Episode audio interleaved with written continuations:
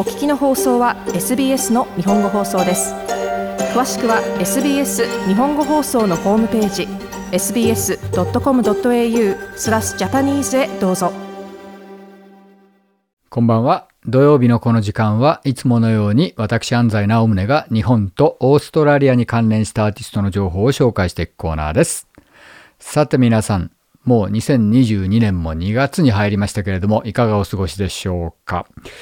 いやー、オミクロン未だに収まらずですね。えー、やっと、えー、少し数は下がってきてはいますけれども、まだまだ、えー、音楽業界が通常に戻るまでは時間がかかりそうですね。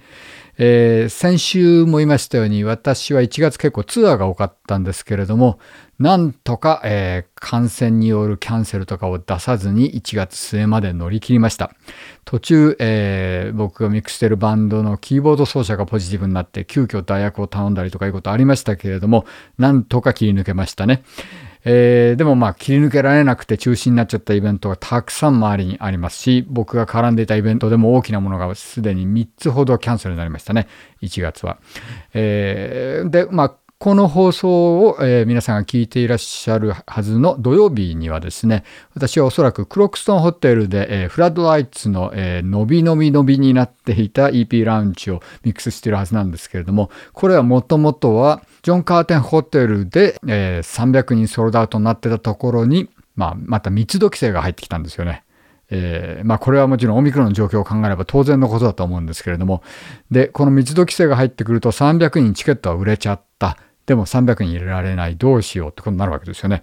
で、えー、彼らは、えー、急遽クロクストンホテル、こちらは通常なら900人入るんですけれども、ここは、えー、密度規制があっても350人まで入れられるということで、えー、ここに会場を急遽変えて開催することになりました。しかし、こういうことはもう本当にもうここ数週間も毎日のように起きてるんですけれども、この開催場所の変更とか、えー、まあ会場が大きくなることによる余計なコストっていうのはバンドが全て飲み込むしかないわけですよね。キャンセルにするよりはマシか。ということで頑張って皆さんやってるわけですね。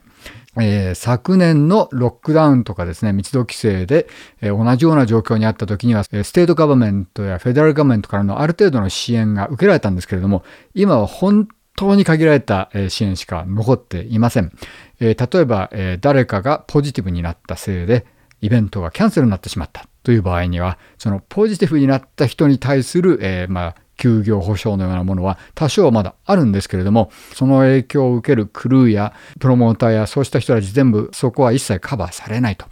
えー、そういう中で本当に僕らかなり切羽詰まった状況になってきております。えー、かなりダウナーな話になってしまいましたが、まあ、ちょっともうこれ以上アッパーに持っていくのは難しいなということで今日は、まあ、ダウナーといえば、まあ、この人たちしかいないなっていう、まあ、メルボルンが世界に誇る、えー、ダウナーな、えー、デュオ、ヘイトロック新婦をかけたいと思います。えー、この新婦自体は実はシティオブメルボルンの支援を受けて作られてるんですね。昨年もちょっと、えー、話しました、えー、フラッシュフォワードプロジェクトというシティオブメルボルンが昨年のロックダウンが終わる直前ぐらいにですね、まあ音楽業界の復活を支援するために行った支援の一つで、えいくつかのアーティストはそのサポートを受けて新婦をリリースしております。え昨年かけましたエマ・ドノーバンプットバックスもそうでしたね。で、えこの、えヘイトロックの新婦もまさににその一つです。で、彼らはまあ、エレクトロニカというアーティストに分類されてるんですけれども、この新譜はそのエレクトロニカのテイストをまさにそのまま引き伸ばしつつも、実にアコースティックギターとボーカルに的を絞った大変ダウナーな美しいアルバムになっております。